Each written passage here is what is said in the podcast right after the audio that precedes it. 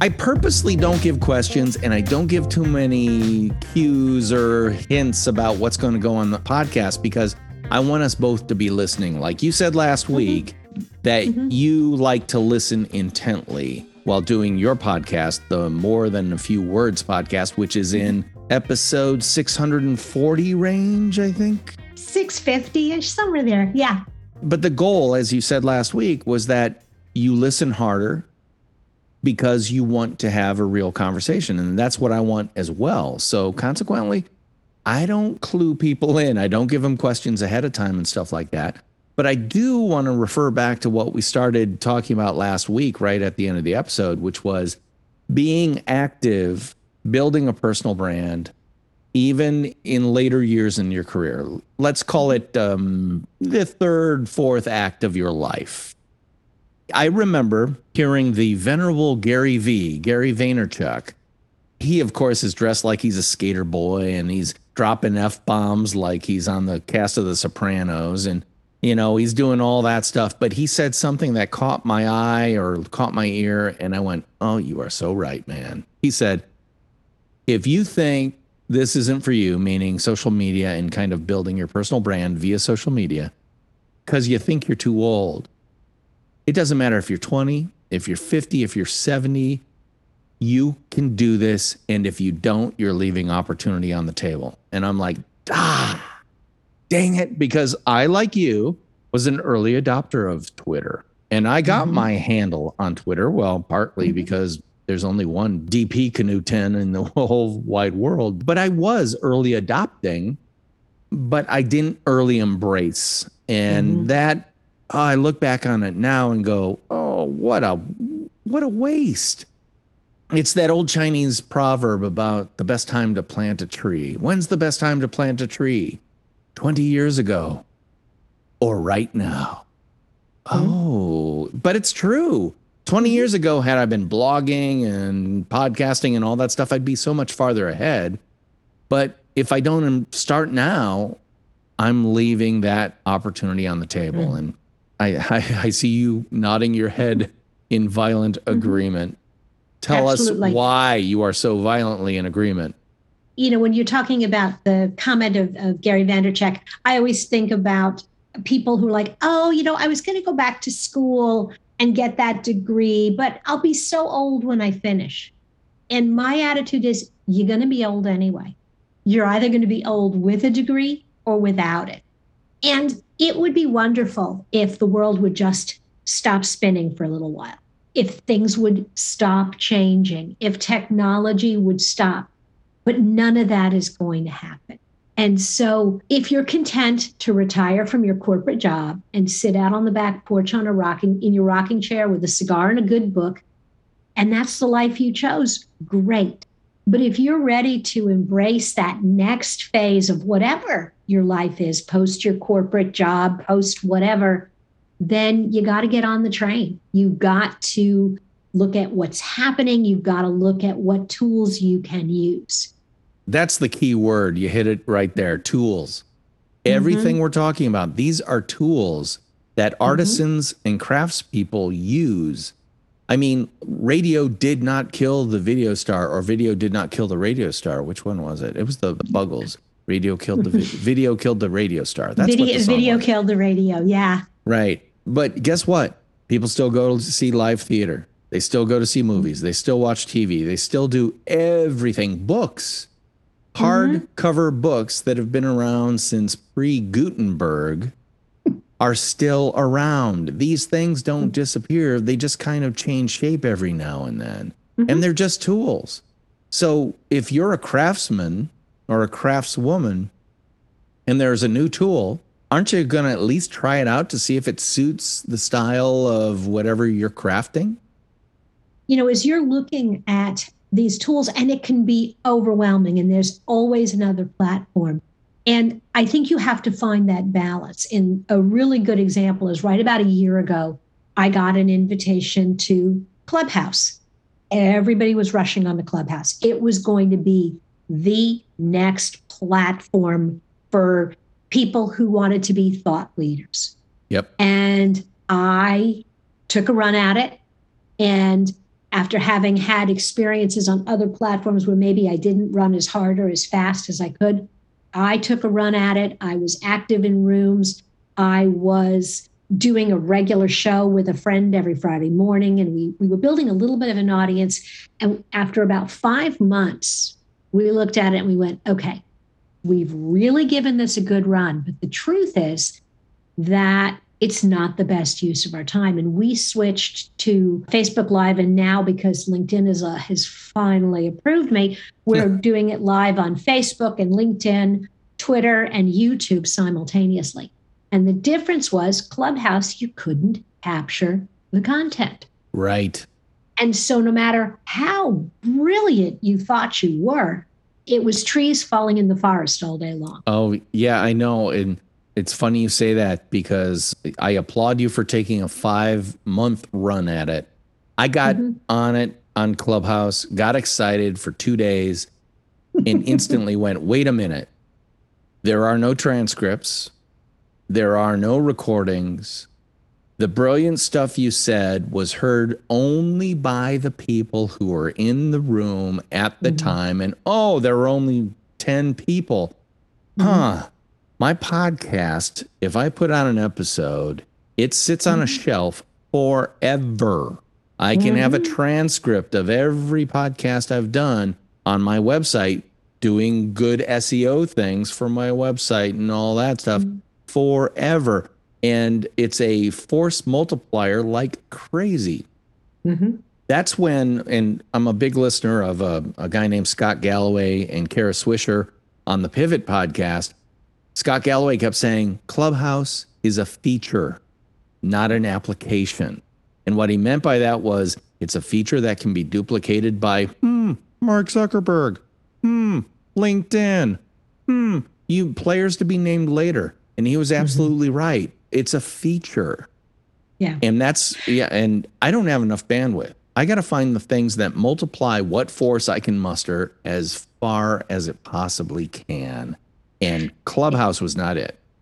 Yeah. No, I mean, and I met I met some interesting people. I had some interesting conversations, but you said something there that I really like, and that's that idea of the multiplier effect. My coding guys would always talk about replicable code. Right. The idea that you do not have to reinvent the wheel. You do a great podcast, you get a transcript.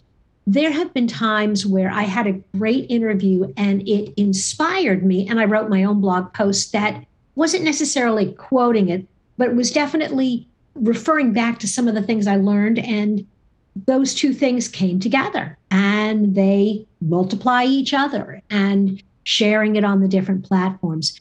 And something else, and I think this is both blogging and with podcasts, we're churning out so much content.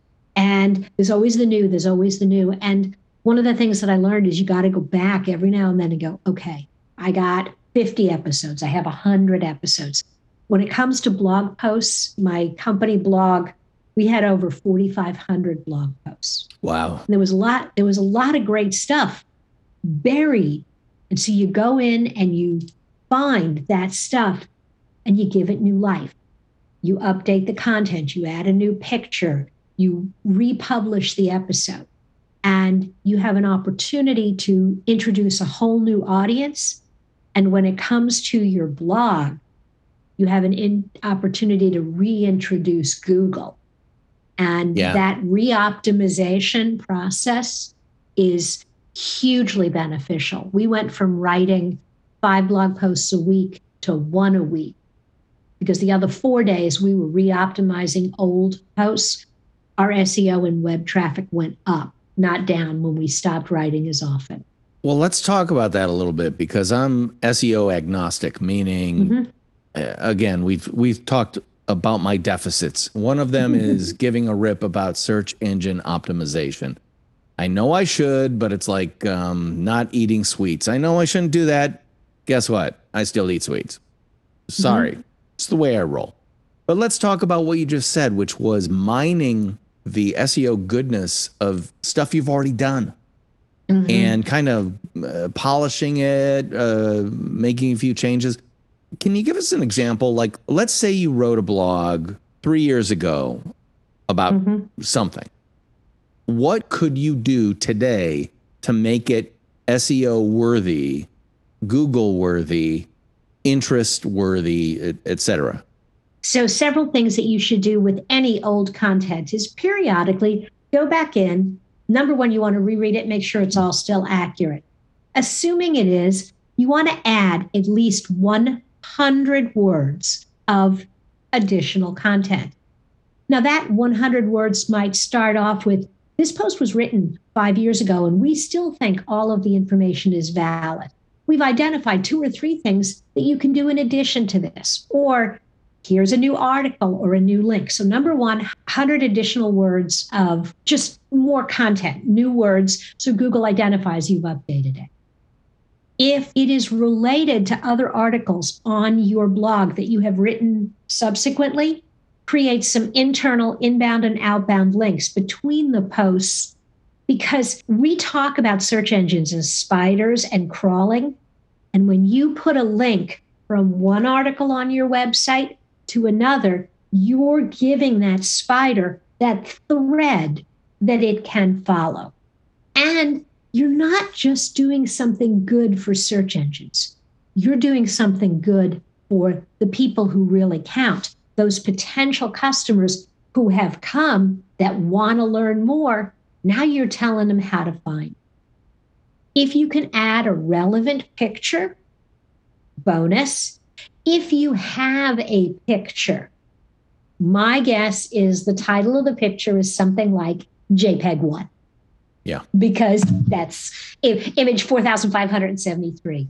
Go back in, change the title of the picture, and add a little bit of alternate text. Number one, that helps search engines.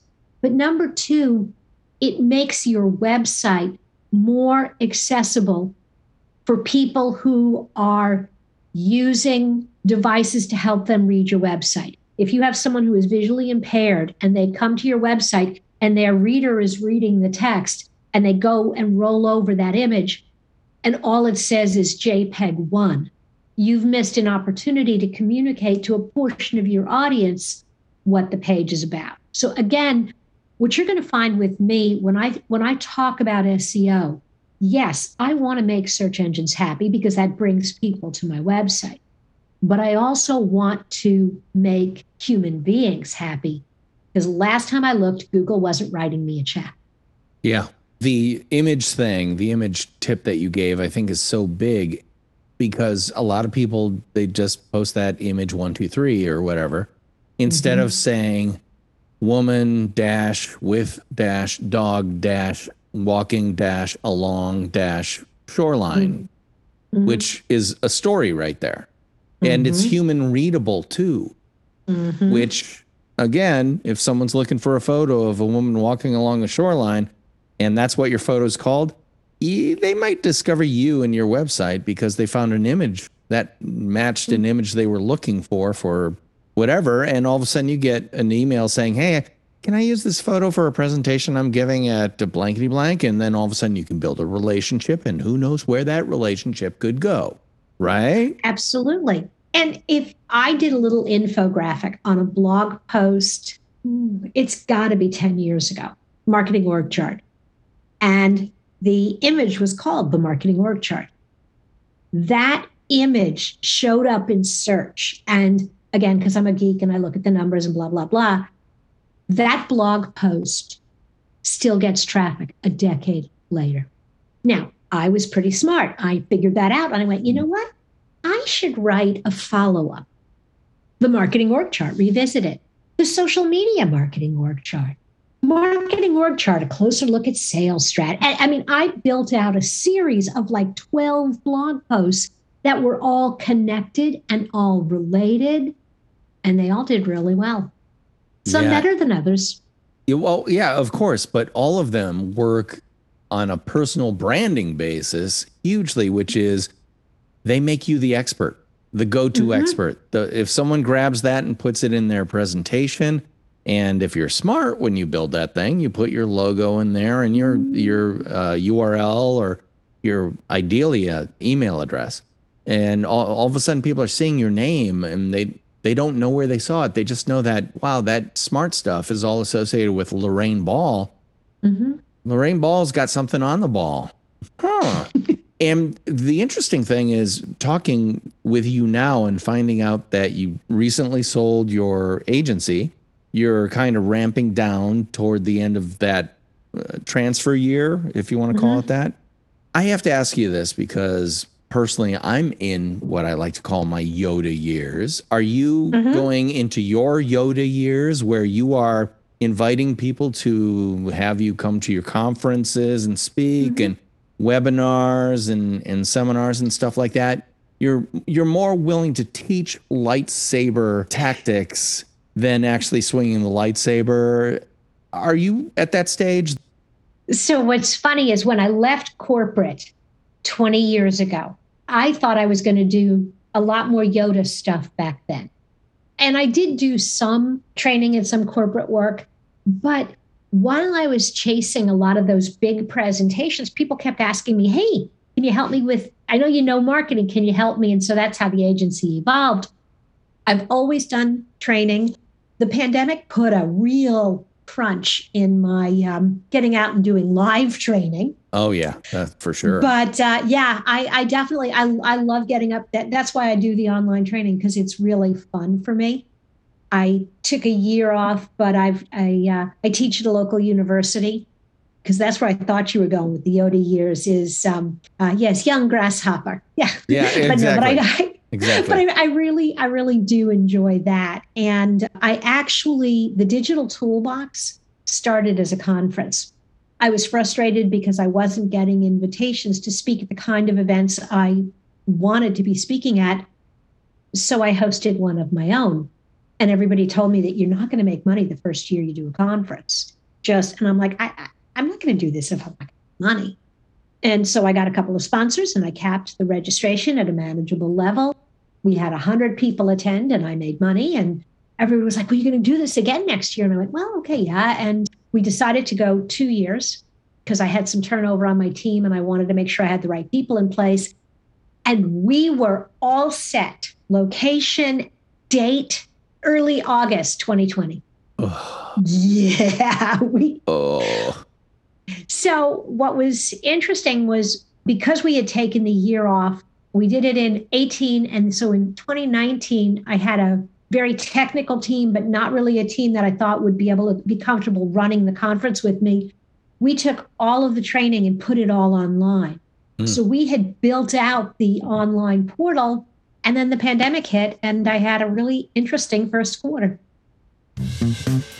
This episode of the Nonfiction Brand podcast is brought to you by my new book, Nonfiction Brand. Discover, craft, and communicate the completely true, completely you brand you already are, now available on Amazon.com. Jay Baer, best-selling author of Talk Triggers, said, "The book is outstanding, highly recommended. A spectacularly useful guide to personal branding that pulls off the difficult trick of being both realistic and inspirational. A must-read, regardless of where you are in your own brand building journey." To get your copy, head on over to Amazon.com and search Nonfiction Brand. And let's get you all the credit you deserve for the completely true, completely you brand you already are. Well, I tell you, that's the benefit of having multiple irons in the fire. you know, because you've got speaking, that that's an iron in the fire. You've got training in person, online. Those are a couple of mm-hmm. different irons in the fire. And you've got this going on, that going on, etc. You're hedging your bets on mm-hmm. a whole lot of things. And and when something like COVID comes around, yikes, man, that that could put the fear of God in you. But if you've got the right irons in the fire and you've got had them there, it's not like you mm-hmm. have to mm-hmm. suddenly shove them in the fire because of COVID. But no, they've been developed over time. Mm-hmm. All of a sudden, you're you've got that diversification that every financial mm-hmm. professional always says: don't buy a single stock, diversify, diversify, diversify. Don't try to time the market. Exactly. Don't try to time mm-hmm. the market and say, hmm, pandemic coming up, I better do something no, have it going already. And all the way back to 12 years ago when you started your podcast. You feel bad about taking a little bit of a lull after 12 years? I'm sorry, sister. I think you deserve it. but the best thing is it keeps you young too. I mean, let's face it. There's always something new. And I have always enjoyed the what's new, the what's different. Sure, I'll grumble when Facebook changes their algorithms, but I remember before Facebook, there was another platform because we adults couldn't be on Facebook. It was just college. Right. And so there were some other platforms. And I was absolutely fascinated by the Ning platform and how we were building communities on that that then disappeared when Facebook opened up because it was just such a, a bigger thing. But I've always enjoyed sort of sort of kicking the tires, going, okay, this is an interesting technology. Does it make sense? Doesn't it make sense? How do I play? And I've had glorious failures and wonderful surprises. And I intend to keep doing it. I, I think that I'm not ready to sit on my porch, back porch on my rocking chair reading a book. I mean, there's yeah. nothing wrong with that on a Sunday afternoon or something, but the rest of the time I like being out. I love the opportunity to continue to learn from people and I love the opportunity to teach. I'm a I'm a teacher by training. Way way back before my corporate days. Wow. I have a teaching degree. Wow. Oh, and there there you go. You you mm-hmm. can't teach people who don't want to learn from you. And mm-hmm. the ones who want to learn from you want to learn from you because you've demonstrated that you've got the goods to mm-hmm. teach them, you know. And the thing about personal branding and small business branding is it it's that hide your light under a bushel thing. Mm-hmm. Get rid of the bushel. Get out from under there and let people know who you are, what you do, and how you do it by the way you demonstrate it on a daily basis via the incredible free platforms, bare minimum of social media. Mm-hmm. I'm not mm-hmm. asking you to spend any money on Google AdWords. I'm not asking you to mm-hmm. buy fake Instagram followers. I'm not asking you mm-hmm. to do anything other than go to your LinkedIn, update your profile, and then find an interesting article to share with people. Maybe written by someone else. Curation is incredibly good social media fodder. Now, I will say one thing that I always tell people when you curate, that you want to add your perspective. I see too often people just curate an article and just share, hey, this is an interesting read. Okay, why is it an interesting read? If I'm following you, I want to know your opinion. If you don't add any value, I'm just going to follow the person whose article you just shared. Exactly. And that's why I use the word demonstrate so much you have mm-hmm. to demonstrate your expertise. One, you demonstrate by curating your eye, your taste, and your your ability to locate something of value. But then you truly demonstrate your value add on everything you do mm-hmm. by actually adding value to that curation. Like if all you do is say, here's a fantastic article by Lorraine Ball. I really love what she has to say about X, Y, and Z. I wonder if she knows about another article written by someone else, blah, blah, blah, blah, on a similar mm-hmm. topic. And then I say, at Lorraine Ball, have you seen this article by Tom Peters in Inc., you know, whatever, blah, blah, blah, blah, blah. All of a sudden, I'm creating a conversation with mm-hmm. Lorraine mm-hmm. Ball, with anyone who reads that that specific post, and ideally with the person that I'm trying to link to as well. And and all of a mm-hmm. sudden, you never know where it's going to go when you essentially put out a party platter and invite people to the party and say, I'm adding value. You add value. We're going to get along fine. And, and you're going to be not following some guru wannabe that is mm-hmm. talking mm-hmm. about in their single sentence posts the mm-hmm. broetry of LinkedIn. Oh my God, give me a break. Now, but you know, it's interesting when you do when you do what you said, when you are sharing good content and having conversations, it works. I had probably 8 or 9 years ago, a friend of mine reached out who I had worked with 8 or 9 years before. And she's like, "Hey, I just got a new job. We're putting on a conference. I love your stuff on this." And that kind of cycled down for a while, but you know, things are opening back up and the guy who was my assistant 25 years ago said, Oh my God, Lorraine, I've got this great job and I'm in an organization that desperately needs you. And had he not seen my content, I don't know that after 25 years, I would have necessarily been top of mind for him. Well, exactly. And the first book I wrote with Spencer X. Smith is called Rotoma, the ROI of social media top of mind, because mm-hmm. people always ask, what is the ROI of social media? That's the wrong question. The right question is, what is social media good for? And the answer is the return on top of mind awareness. Every time mm-hmm. you post, it's a ping on people's radars. I'm alive. I'm alive. I'm alive. I've had the same thing happen to me. People I worked with 20 years ago hiring me for something, whether it's freelance work or a conference, a speaking keynote, mm-hmm. or even just a, hey, what are you doing? Mm-hmm. They would never have asked had I not been pinging on their radar. So get out there and start pinging on people's radars. And so, Lorraine Ball, I got to ask you, how can people get you on their radar? What what's your favorite social channel? My favorite social channel for business is definitely LinkedIn. I am really enjoying a lot of the new features. And so Lorraine Ball on LinkedIn is definitely where I like to have conversations. Well, definitely look her up. It's Lorraine Ball, L O R R A I N E, ball, as in bouncing ball.